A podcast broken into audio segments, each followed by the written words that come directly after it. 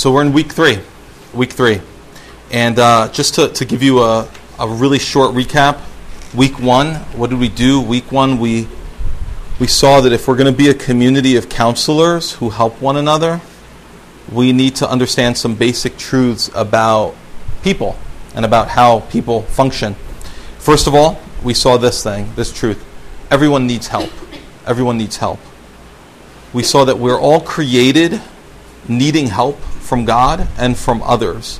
So the fact that you are needy and that you need others to come and help you is not because of your not not just because of sin. You needed help. Humanity needed help even before sin entered the picture. So, first of all, everyone needs help. God helps us through his spirit, who is the helper, isn't he? And his spirit works primarily through his word and through other people. The Spirit can work in many ways, but the ways He works primarily is through His Word and through other people. Sometimes I think we might feel like asking others for help is a sign of weakness. Um, in a sense, it is a sign of weakness, but we're all weak. So, more than a sign of weakness, it's really an admission that we are human. It's an admission of our humanity. So, if we all need help, then that's going to shape the way that we help others. Because you and I don't walk into the lives of others as experts. None of us is an expert. We're not fixers, right? So, helping others, counseling is not the expert standing over the one in need. It's two people actually walking side by side. Two people in need walking side by side, seeking to help one another. So we saw that in week one. Week two, we looked at two Bible metaphors that Jesus gives us because they reveal to us some basic truths about how people work. And those two Bible metaphors were this. One was in Luke 6, 43 to 45, and it was this metaphor of root and fruit. You remember this if you were here? Root and fruit. We, we, we saw in that passage that a person's thoughts and a person's words and a person's actions are the overflow of their heart. They're not primarily caused by their circumstances or by the people around them, they are the overflow of the heart. So, thoughts, words, and actions are fruit, and the heart is the root from which those fruits come. All right? And we looked at another Bible metaphor in week two. It was in Matthew 6 19 to 24. And it was this idea of the treasure in our hearts. Treasure and hearts. And what we saw is that everyone lives for some kind of treasure. They're, something that they value, something that they love, something that they feel they need. And, and whatever a person treasures is going to control their heart. And whatever controls a person's heart will control their thoughts and their words and their actions. So, you might have been thinking after we went through all of that, I see, I mean, it makes sense to me that the heart is behind the person's words and actions. It, it, it, I, I, see that the heart is the, the seat of, of our motives and our desires. But how in the world am I going to help someone to, to be, how am I going to begin to help others understand what's going on in their heart? I mean, I can't even understand what's going on in my own heart half the time. How am I going to help others figure out what they're treasuring and why it's leading to these maybe sinful or destructive behaviors and words and thoughts. We're going to look at much more of that over the remainder of uh, the seminar, but for now, I, I, want us to just look at two vital, encouraging passages. They're, they're, they're listed on the first page of your handout.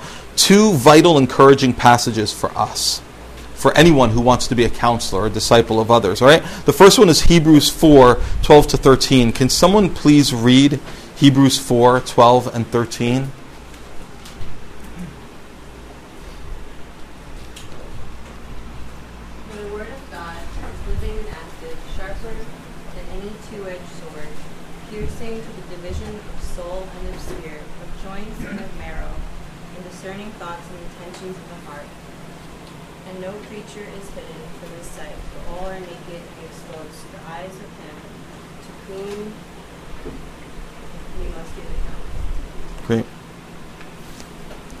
For many of us, this is a familiar passage. this passage is about the Bible. And it's about how God uses His Word in our lives. And this passage says that the Bible is like God's scalpel. God is a surgeon. The, the Bible, His Word, is His tool for exposing and for healing. So Hebrews says that His Word reveals and it judges our hearts and our thoughts and our motives. I wonder if you've experienced this happening as God's word's been read or spoken to you. Now, now here's the here's the encouragement in this passage. All right, because I said it's an encouraging passage. Although you cannot see anyone's heart, you can't even see your own heart, but Scripture exposes it. The Bible is heart revealing, and for that reason, Scripture needs to be our central tool in personal growth and in ministry to others. Because Scripture alone can reveal and, and analyze where change needs to take place in our hearts. So the encouragement is you can't see the hearts of others, much let alone your own heart, but God can. And God has given you His Word. And His Word is able to work like a scalpel to reveal and to heal. So, trust God's word. Use God's word. It's so easy in any kind of situation where you've been asked to step into someone's life to provide help, or you're trying to offer to provide help, it's so easy to start immediately reaching back to your own experiences, your own wisdom, the things that you've learned over the course of your life through trial and error and mistakes and your own falls. Those things are valuable, they're important. But the primary tool that God has given you is His Word.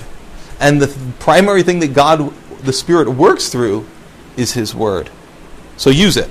And we're going to see more on what that looks like practically in weeks ahead for sure. Um, but the other encouraging passage I wanted to share with you is Colossians 1 29. Um, so if someone could read Colossians 1, um, Maybe start in verse 28 and read verse 28 and 29.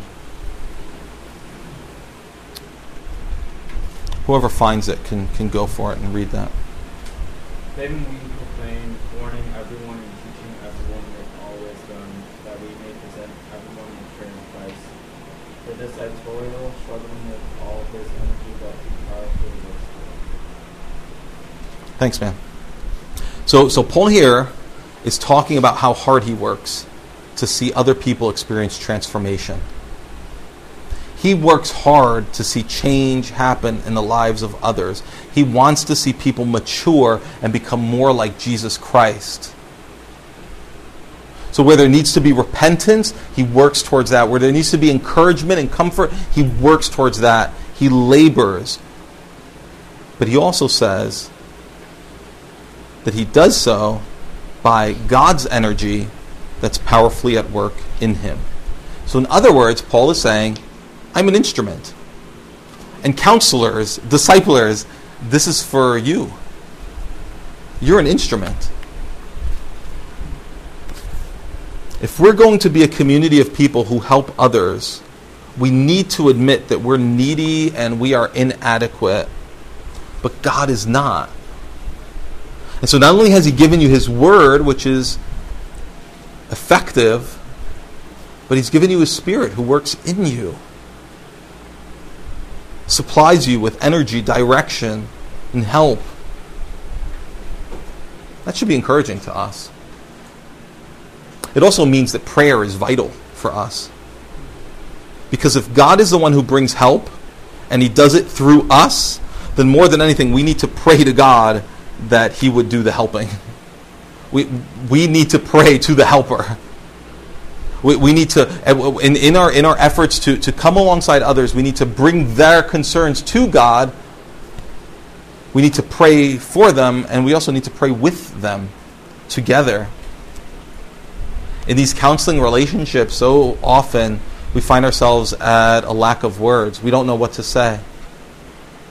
We don't even know where in the Bible to go to.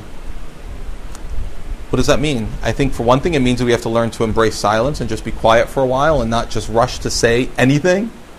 But it also means that when we don't know what to say to this person in need of help, we can speak to God on behalf of this person in need of help. Together, pray together. We can admit openly, I don't know what you're experiencing and I don't know how to help you right now, but I trust that God will help us to figure this out. Right now, let's go to Him. Let's pray. And in that act of humility, God comes and He blesses. And He reminds you, in praying together with this person that you're seeking to help, He's reminding you that you're not alone in this, that your hope is really in Him. As we do this, as we seek to come alongside others to help them, we should expect messiness. Because we are needy and we're sinners. And when sinners help other sinners, the results, on the one hand, the results are often beautiful. But the process, it's not always beautiful. At least not at points. Ed Welch, who's a uh, who's a author, counselor, teacher, he um, he said this, which I found very helpful at a conference that I was at some years back. He was talking about this kind of side by side ministry, brothers, sisters in a community come together and say, I'm going to be of help to you. I need you to be of help to me. Side by side ministry, he said, it often looks like a wrestling match. He says, We imagine that side by side ministry looks like two people strolling through a park peacefully, dispensing wisdom to one another, and humbly receiving that wisdom and experiencing beautiful transformation as they walk through the field. Instead, it looks more like a wrestling match at times. One guy's dragging the other. One sister's fighting back against the other because she doesn't like the kind of help she's receiving. Sometimes one has to chase the other down and say, Wait for me. Chase the other down and say, No, let, let's, let's keep pushing, let's keep going. It's messy, it can be ugly. I think we should be ready for that. Week three, that's today, is kind of a bridge day. We're, we're going to try to take some of this theology that we've been looking at in the past two weeks and bridge it with the practical that we'll be looking at for the next four weeks. Okay? So we want to think more carefully today about how we can be used as instruments of help in the lives of others. And the way we want to do that is by thinking about how Christ, the wonderful counselor, how he works in us. How does the wonderful counselor work in you? As the more you understand that, the better we'll be able to understand how we can be used by the wonderful counselor to work in the lives of others. Okay? So before we jump into some of this, let me, let me um, raise this question that was on our um, question sheet from last week.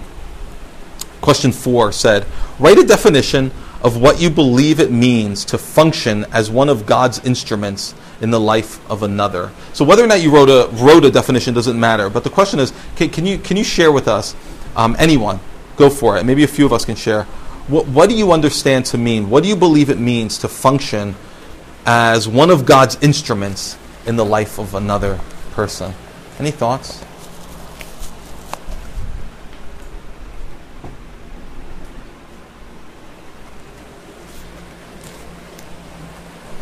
And, your defi- and, and your answer doesn't need to be comprehensive, just some element of what it looks like to be an instrument in the life of other.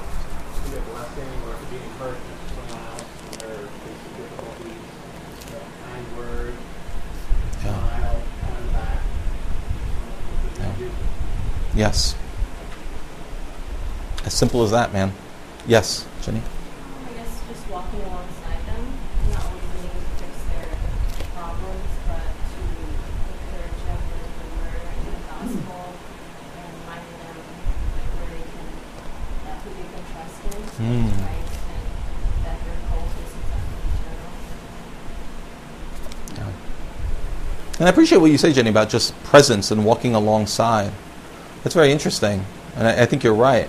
Oftentimes, when we find ourselves in need and we cry out to God for help, does He immediately speak words of like transformative words into our life immediately?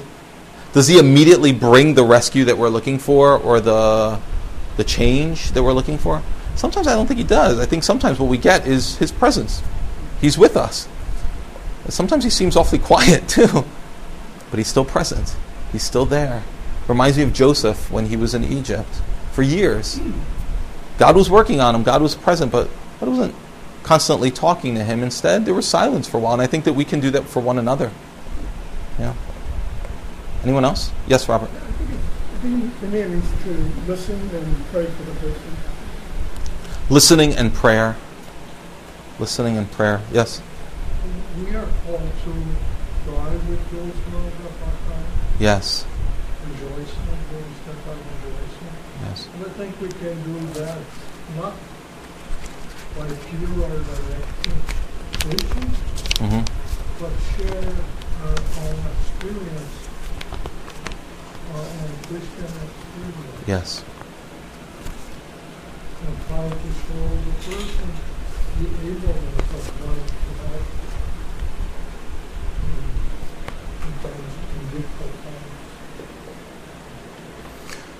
So, weeping with those who weep, rejoicing with those who rejoice, participating in whatever it is that they're experiencing, and sharing with them, revealing to them your own experiences and what God has done in your own life.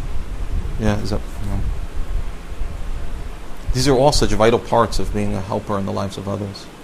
Anyone else? Anything else that comes to mind? Yes, Chan. correcting another. Yeah. uh, the scripture and with, um, you know, in love. Yep. Speaking truth in love to one another, even when that truth is um, corrective. Yeah. Absolutely. Anyone else? One more? I thought you were going to say something.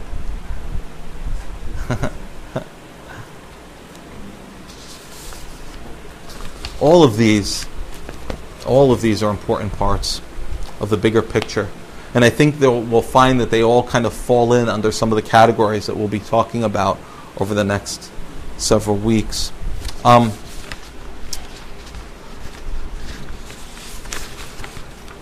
can follow along on your on your handout, but have you ever known a friend that needed change? They needed change in their life. And by the way, just to make this clear, when I say change, change is a big word. It, it, it's a big umbrella word. The kind of change that this person might need might be some kind of like repentance. They need to change some um, pattern of thought, words, or behavior. Um, but the change they need may also be some form of healing. The change they need might be um, to be encouraged, to, to have confidence in the face of the anxiety and the fear that they're experiencing. So, change is a big word. Change just doesn't mean this person's doing bad things and they need to stop and start doing good things. Change is a big word, okay? Where, where it, it's transformation, and God works to transform us in many different ways. So, have you ever known that a friend needed change, but you simply did not know how to help? Have you ever tried to help and you felt like things got worse? Have you ever felt like you wanted to help someone, but you were in over your head and you thought, I'm not the right person for this? Why am I even in this situation? When our culture thinks about helping a person change, it usually thinks in formal professional terms. So, um, if you accept that model, and I'm not saying that model is completely invalid, but if you accept that as, a, as the only model, that is the only source of help is professional formal help, then you're probably going to conclude at least two things. One, the Bible doesn't really say much about how to help people change, experience transformation. And you're probably going to believe that the average Christian has no business trying to help other people experience change. The Bible doesn't really talk about it, and Christians like us, we're not really equipped. We should just leave it to the professionals. Many Christians, I believe, have bought into this cultural model. And, and as a result, what we've done is we've become passive and uninvolved in the needs that surround us. It, it, it's not that we don't care, it's that we don't know what to do. And if we did know what to do, we don't think we should really do it because it's not really our place. But Scripture gives us a very different model. First of all, Scripture calls us each to function as Christ's ambassadors. Ambassadors. And that's such an important role. Let, us look just briefly at this passage in 2 Corinthians 5 14 to 21. 2 Corinthians 5 14 to 21. I'll, I'll uh,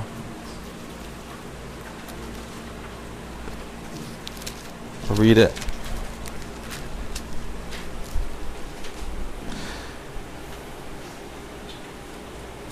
Oops.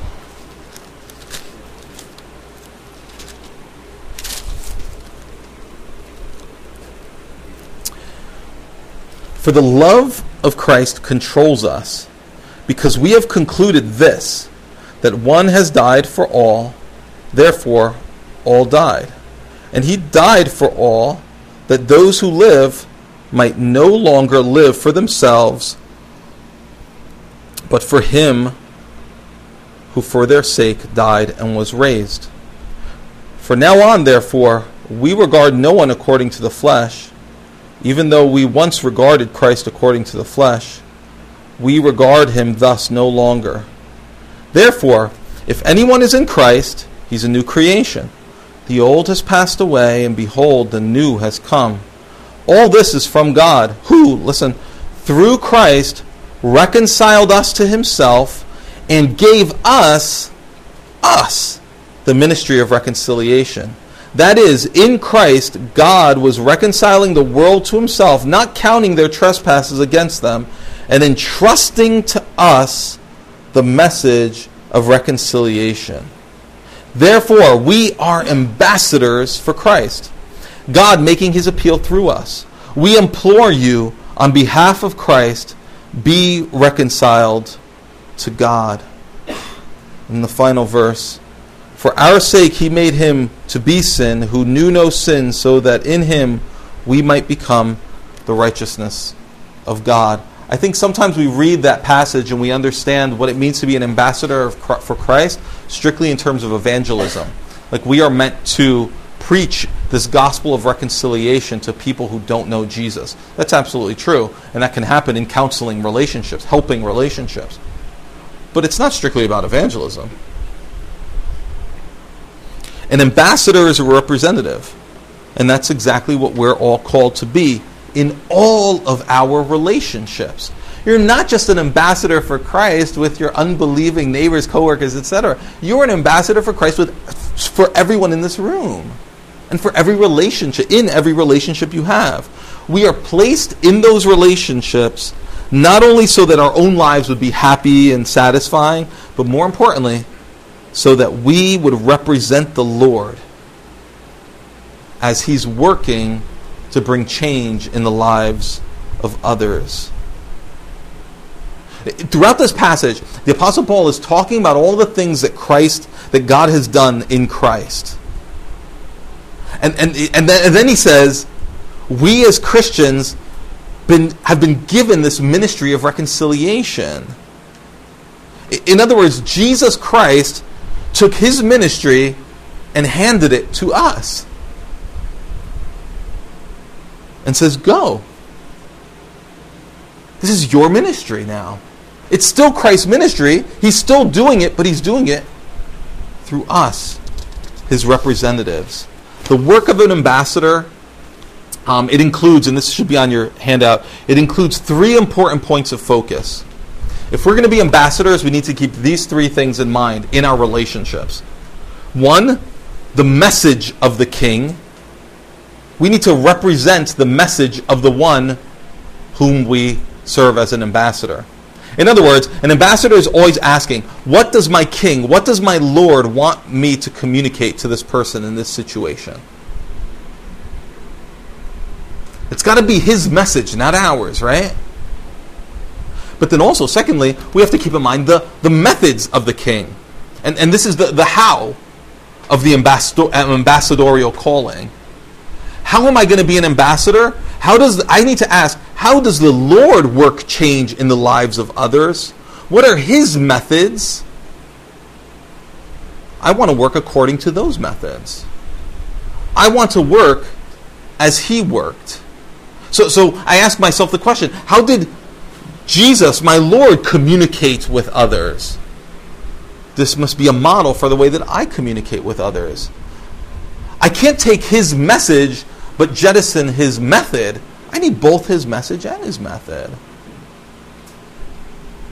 And thirdly, we need to represent the character of the king. And here we're focusing on why the Lord does what he does. We need to be motivated by the same things that motivated Jesus. We, we want to faithfully represent his heart, his attitudes.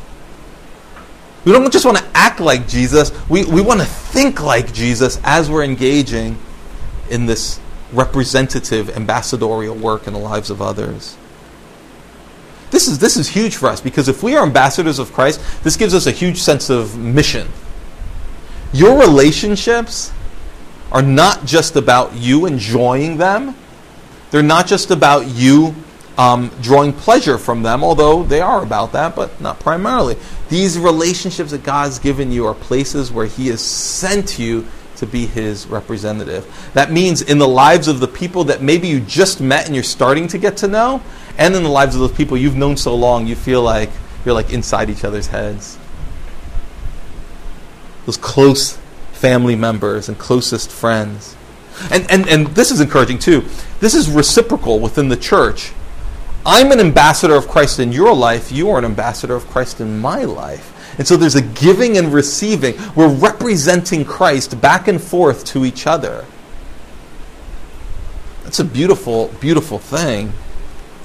A beautiful picture of what life within the community of faith is meant to look like. The, the, thankfully, the scripture um, displays the work of Jesus for us. So that we can look at the scriptures and we can see Jesus' message and his method and his character. It comes through as we go through John and each of the Gospels. It's just, it's all over the place. So as we read the Bible, for instance, we hear the message of Jesus over and over again. I listed some passages there that you can look at on your own and see how the message of Christ comes out clearly. And then as we as we read through the Bible we're we're confronted with his methods again and again too. And we'll look at some of those methods more carefully. His methods of asking questions, his methods of patiently listening, his method of seeing the, the, the answer behind the answer, digging deeper to see what's underneath the superficial responses that people would sometimes give him. These methods, they, they come out clearly in the scriptures. And the pages, obviously, the pages of Scripture show us the beautiful character of Jesus. And each of these things, they define how we can be useful instruments in the hands of Christ. So we accept our calling as ambassadors when we faithfully seek to represent his message and his methods and his character with whomever he places us. So we don't choose who we're going to be an ambassador for Christ with. If there's any relationship, we must engage that relationship as an ambassador for Christ. It's going to look different in each relationship, but we can't say, yeah, I'm representing Christ with, with my brother here, but in that context, that no, I'm not really a representative of Christ. That's not what he's called me to do in that. No, he's called you to represent him in every relationship, in different ways, of course. So, in a lot of ways, I want to kind of simplify it this way learning to counsel others in some simple sense is learning to represent Christ accurately. An accurate ambassador. And, and as we do that, we're encountering people in whose lives Christ is already at work. He's already at work in these people's lives we are partnering with Him in what He's already doing, and we're seeking to do it in such a way that reflects again his message, his method, and his character. Any thoughts on any of that? Any kind of questions or clarifications or pushback on any of that? I think the, the, the last thing you said really ties in what you were saying earlier about sometimes we feel like we're not up to it, we have to leave it up to the professionals. So it's very Yeah. encouraging. And it's important to keep in mind that we're partnering with Christ, that Yeah. he's, you know, he's at work and we're, you know, we're just his instruments. That's right. Yeah, And of course helps that- uh, burn off, it does. Yeah. know. And I was, I was going to say, sorry, I don't, I don't mean to downplay the importance of professionals, counselors, therapists, etc. I, Christ works through those instruments as well, um, no doubt. I'm just saying there's a vital place for us in this. And, and it's and to, to reject that and step back and say, I'm not really called to be an instrument of help and change in others' lives, is really to take the 2 Corinthians 5 passage and say, Jesus, that ministry, you keep it. Or give it to them. I'm, I don't want it. I, I'm not up to it. The fact is, he gives it to each of his people.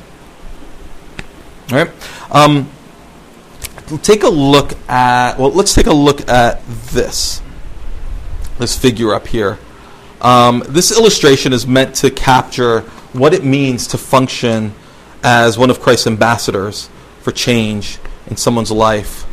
Um, so let, us just walk. Th- it's a simple illustration, right? But let's just walk through it. First, you're going to notice that on the left side of the page, there are these words negative fruit. Negative fruit.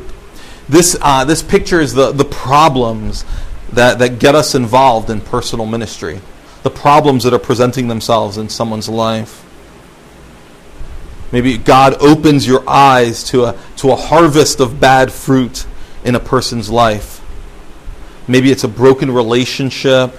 Maybe it's, it's anger or fear or discouragement, anxiety. You, you see that fruit coming out of this person's life.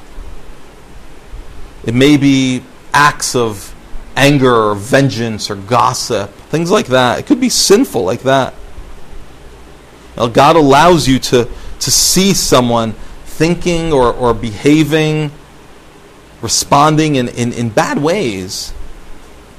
Or maybe it's not so much a sin. Maybe the bad fruit, what you're seeing, is someone struggling deeply, hurting deeply. And God reveals that to you. This person comes and asks you for help. However, it happens, you're exposed to this harvest of bad fruit in someone's life. And on the right side here, it says positive fruit. This is our goal. This is where we want to get, right? So that whatever that that negative fruit is, the anger would turn to joy. Anxiety would turn to and fear would turn to confidence and peace. That bitterness would turn to love and so on. We want to see good words, thoughts, and actions coming out from this person's life.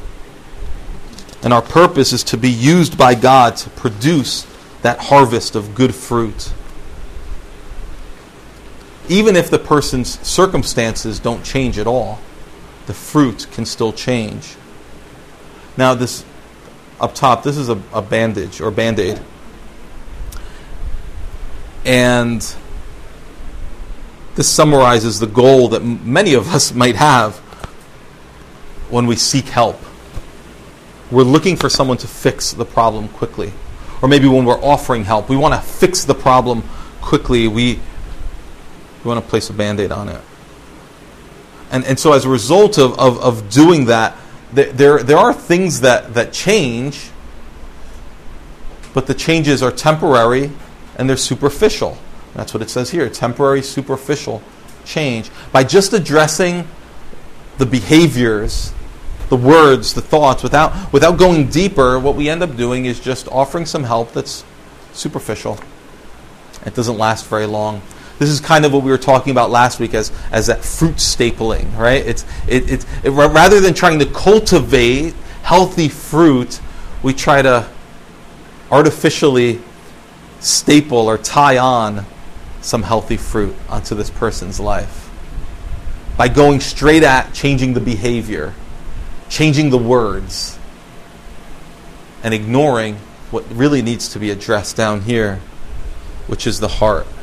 Sometimes people will want to change in their circumstances or, or a change in another person.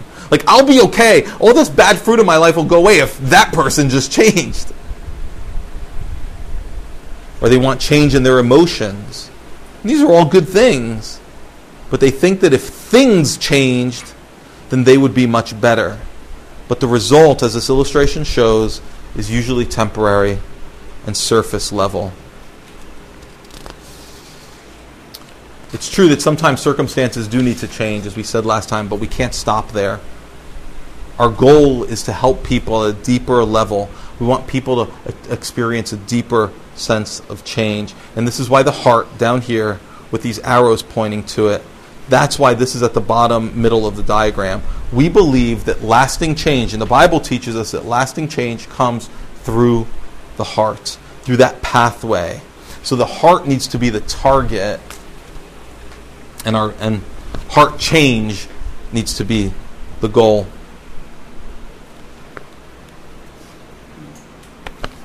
Any thoughts on this or any, any questions about the, how this kind of set up?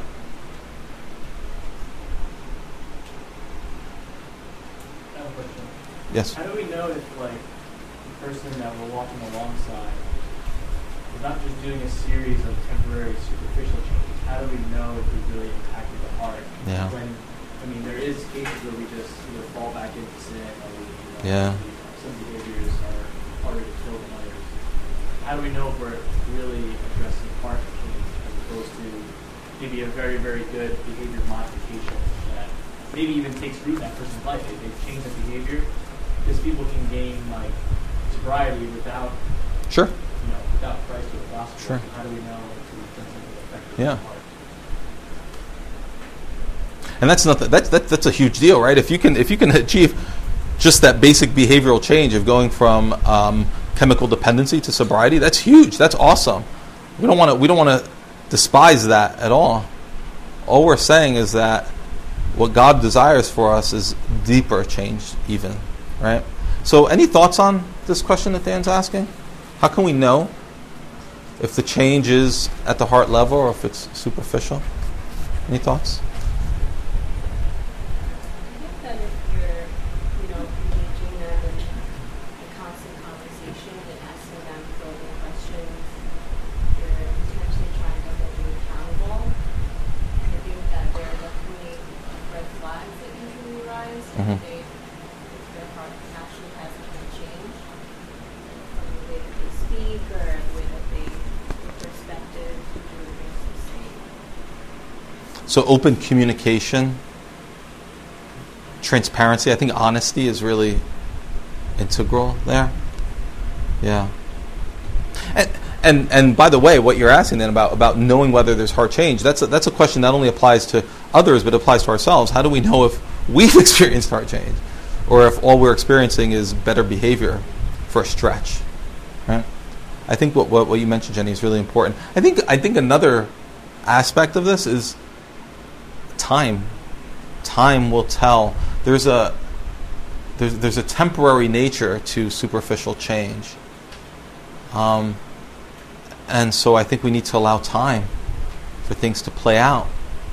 And as they develop, it'll become clear to both the person experiencing the change and to those of us who are trying to help that person know really what's going what the nature of the change. Is it this or is it this? Is it positive or is it superficial? Uh, we, we have to be faithful in our helping to others, but the result is like, Yeah. Yeah. So maybe to some degree we have to say we may not know. Period. It's God who knows the heart, Yeah, not just the behavior that's right. of a person. That's right. Yeah. Yeah. Which is which which there's a tension there. That's difficult to kind of be in that place. We are an ambassador of Christ, but we are not Christ. we don't get to know all the time. And we may, in fact, be mistaken. How often have you been mistaken with regard to your own heart? With others? I think that's one of the reasons we said that this kind of side by side ministry is messy. This is part of where the messiness comes from. I think it like makes me think also that like as you're walking with someone, there is no like finish line. Like, That's right. There is no sense that like you've completed my work because in some sense like we know that it is God who judges the heart, and maybe we don't have you know all the information that God has. That's But right. I, I think of the verses like you will know them by their fruit. So yet I will also be continuing if I don't see a, an outward change. At the bottom of the diagram, we have listed here four elements love, know, speak, and do.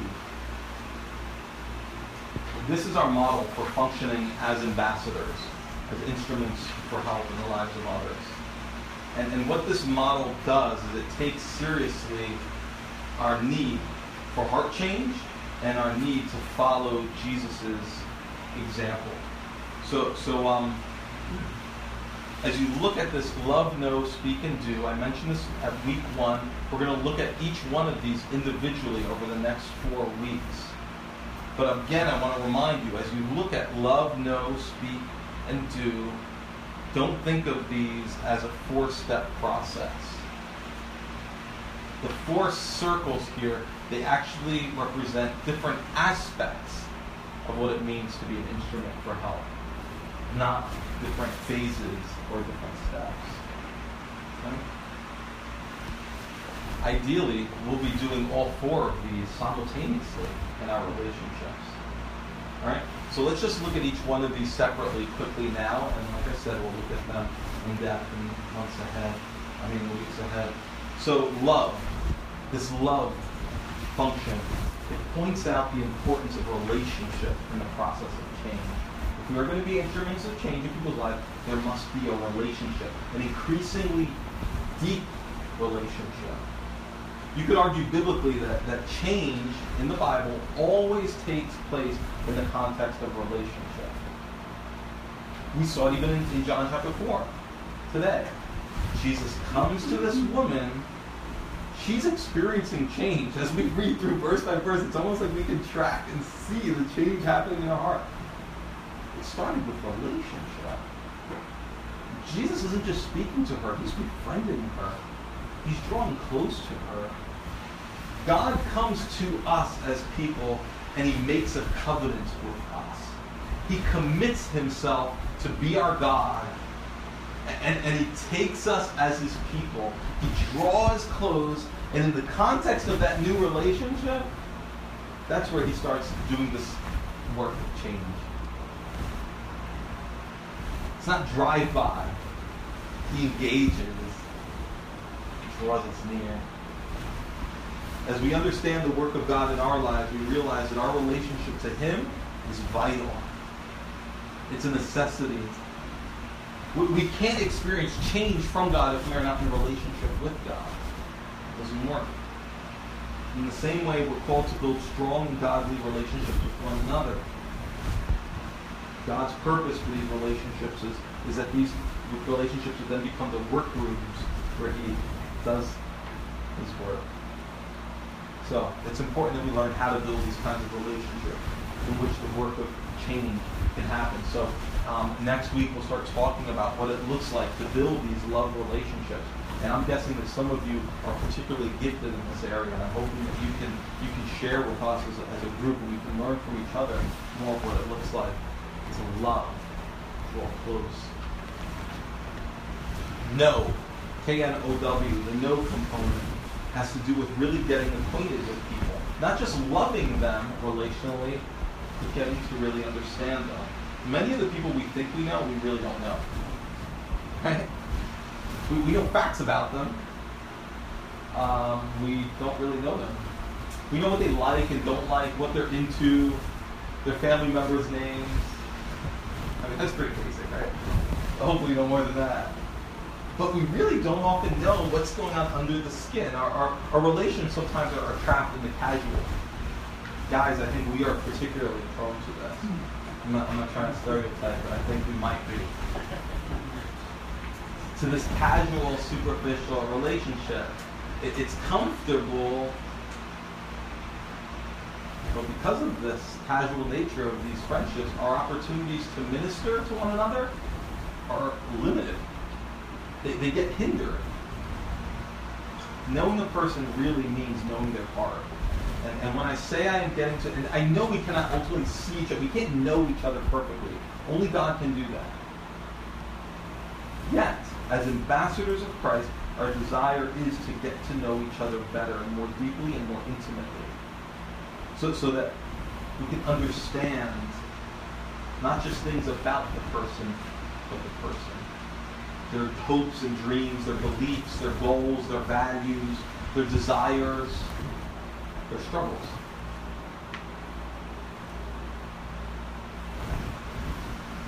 Friendship is really that the kind of connection that forms. Um, Christ committed himself to this. I mean, Christ entered these relationships already knowing right? And yet, even though John says no one had to bear witness to him about man because he knew what was in man. He knew. And still, what does he do? He asks questions. These probing questions. Why? Because it's part of building a relationship. But from Jesus' perspective, it was also a part of helping that person know themselves. These questions weren't revealing for him, but they were revealing for the person that he was asking them to. Right? So for us, it's the same thing. We use questions to try and help the individual understand themselves, but because we're not omniscient, we need to use those questions to figure out who this person is also.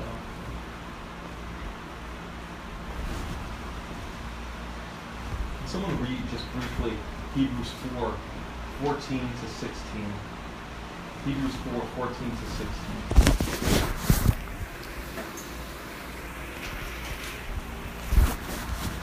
We're almost done here. guys.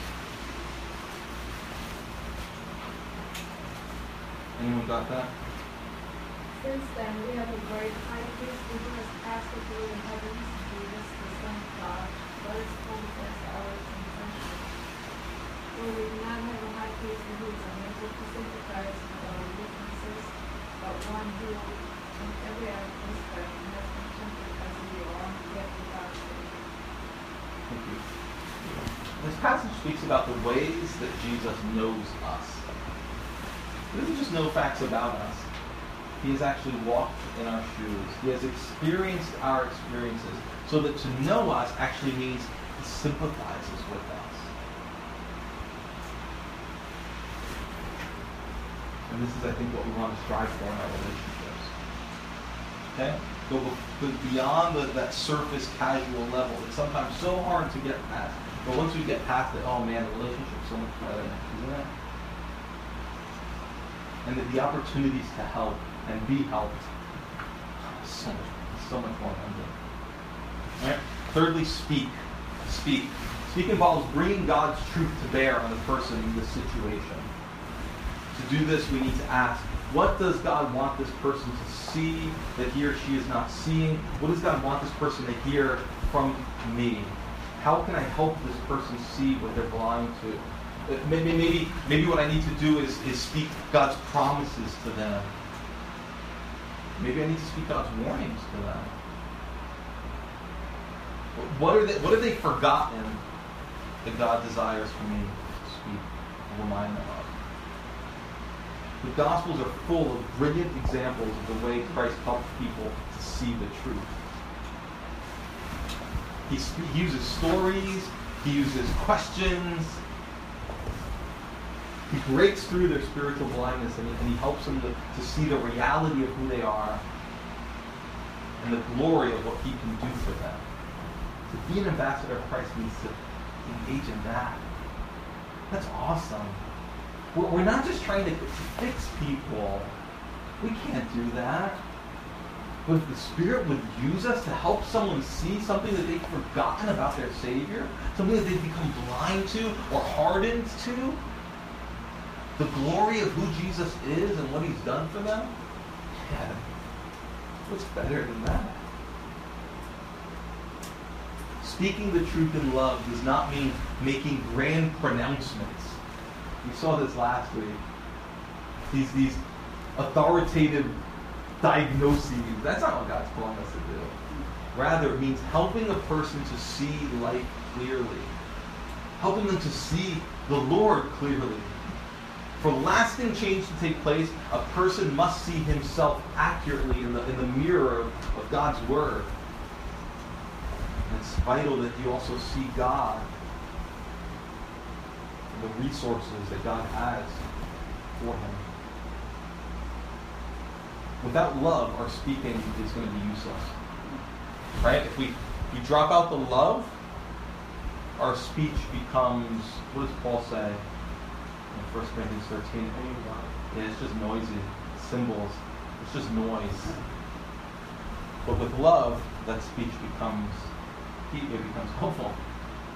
Without knowledge, our speech becomes just ignorant. It might be true, but it's not appropriate and ends up becoming less helpful. But when that speaking is coupled with the love and the knowledge, it becomes healing, transformative. Lastly, do. Do. Finally, we must help the person to do something with what he or she has learned. We, we have to help one another apply the insights that God has given her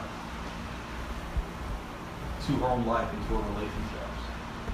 Right? Because here's the thing insight itself, just truth in and of itself, is not change.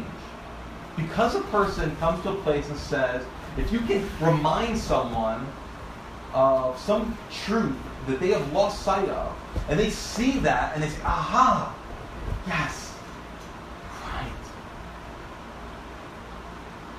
That feels like change. But it's not really. I mean, it is to a degree, but it's not the deep heart change that we're talking about. In order for the deep heart change to happen, the insight that God gives us about who we are and who He is and what He's provided for us must be applied to practical, specific realities in everyday life. This is where I think, um, I'll just confess personally, this is where I go wrong so often. I think that if I can help someone, whether it's my own child or myself, frankly, or a friend, to, to come to see something true about God that they were missing, something true about the gospel, then I feel like, oh, we've arrived. That's it. But you and I know that it's very easy for us to accept, acknowledge, and see truth, and yet for it not to change what's going on in our hearts. And not to actually play out in a change in our words, actions, and thoughts. So we need to help one another apply those truths for my money, that's the hardest part. Maybe for some of you, there are other parts that seem harder. Yeah, good. The first three, the council can do Yeah. without their cooperation together. Ah, yeah, You can love, you can speak, you can, you know. right. But if uh, the person is supposed to go do something, Yes. how do you make that person do that? If a person is supposed to go, you know, ask forgiveness to Right. his wife. We can, can we? We can. Christ can. We can. We can't make it happen. So there again, and again, that, that's messy, man, and that's that's hard. But we can um, we can seek to help them do it, right? Through encouragement, through reminders, through patience, through accountability, and through many other ways that we'll look at. But we can't make it happen. The fact is, even knowing one another, we can we can we can do our part, but we can't really know someone unless they reveal themselves to us, right? I mean, we can make observations. Yeah. But but to really know the way that we want to, that requires some cooperation. Um, but especially this new piece, no doubt. I think about the the bishop's word, comes to Jesus, and I think he does all three elements. Yeah. When he tells the thing that he has to do, go sell over here and follow me, and the guy walks away. Yeah. uh, Sad, but it says that Jesus said those things out of compassion Yeah. because he had great love for him. So, in one sense, like the man walked away, and been like chasing down, and like, like, give her your money. Like, Yeah, it's a beautiful thing. Yeah. But I wonder if like the rich young ruler went on like I mean the account of his life later, like I wonder if he did, you know, see the work Jesus and like I wonder that too, man. I really wonder that too. I think it's a sad, I think it's one of the saddest stories in the scriptures. And I wonder the same thing. The, um, sorry. Um. Um, it makes me think too, you're about depending on the relationship, we have different levels of influence in people's lives, right? Depending on our relationship. So it's going to look different if it's a spouse. It's going to look very different if it's a child, right? I think we still, especially with small children, we have the the, the, the resources available to us to, to really um, get them to do certain things, right? Um, as they get older, that of course changes as well. So it varies from relationship to relationship. I think this maybe the the because we're so limited in our power to do this, um, make us a little more reliant on, on prayer. Ask the Lord to do it as we can. What's the old cliche? Can, bring a horse to water. What is it? You can lead a horse to water. Yeah. I have been a horse that has been led to water many times and have stubbornly refused to drink. But God can change that. God can change it. Um, something, one last thing needs to be said about this love, know, speak, do model. Um, it's only an aspect of the ministry of the local church. It's not only an aspect of the ministry of the local church, but, it, but it's a lifestyle that God calls each of us to. So, in a sense, and maybe you're already doing this in some ways. I think that if you examine your relationship, you'll find that you're already doing some of this in some ways. But you're also going to find that you need to do more of this. In our relationships, we're meant to be loving and knowing. Not just not those relationships that we've labeled as like this is my discipleship or this is my counseling ministry that God's given me right here, this person.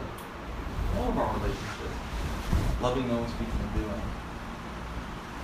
How much healthier would our relationships be if we were doing each of these at all, all the time? Right? Um, the big question to end with is simply this. Right now, where has God positioned you to be an instrument of help in someone's life? Where has God positioned you? Right? So there's some takeaways at the very end of the sheet, um, on the or on the, the second page. Um, an objective takeaway is this: effective personal ministry seeks to be a part of what the Lord is already doing in the lives of others by modeling the way that He has worked in us. Kind of read that a few times, try to unpack that for yourself. Um, a personal takeaway: I need to examine the way that I seek to help and stimulate change in those around me. Is what I do consistent with the example of the wonderful counselor? Am I representing his message, method, and character? Am I engaging in love, know, speak, and do like Jesus did? I think that's an important question for us to ask ourselves. And then lastly, relationally, a relational takeaway. I need to think more redemptively about my relationships. I need to look for the opportunities that God is giving me to be a part of His work of change.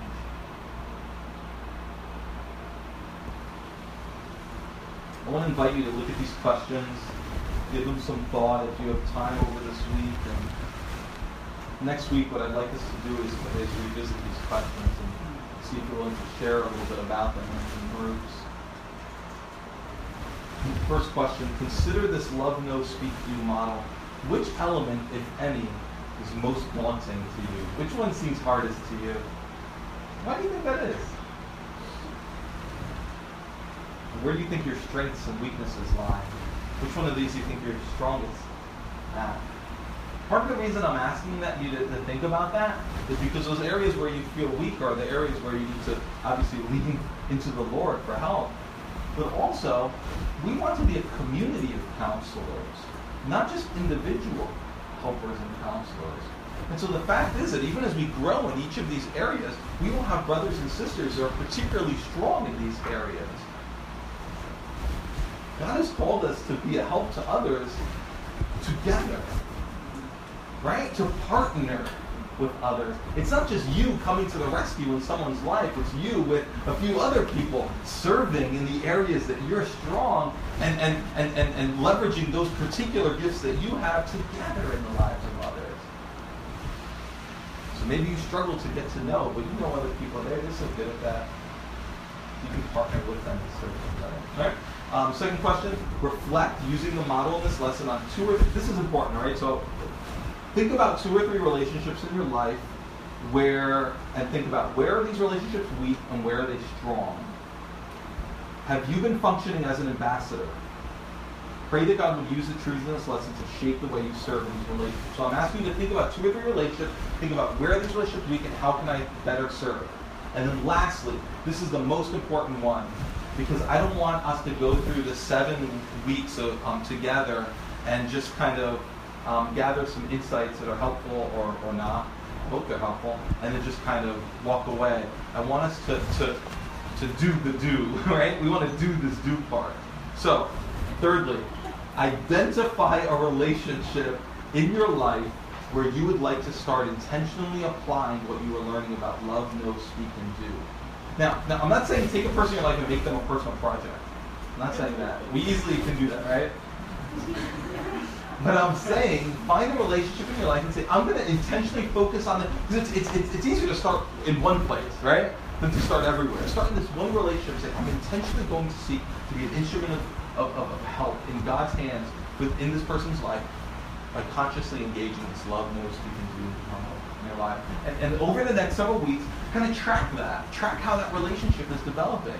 Maybe share in, in our smaller groups when we get when we, when we break up about how that's going. You know, with discretion, of course.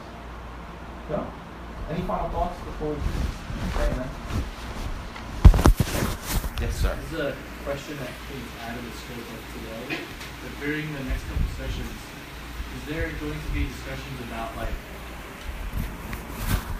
and I, I wanna, I wanna say this with like, we, we definitely do not do the smart change love most we can do as much as we should. Um, Right. I think like nine times out of ten, we're not doing everything we can.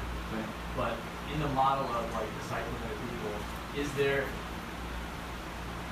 is there like this situation where like someone is very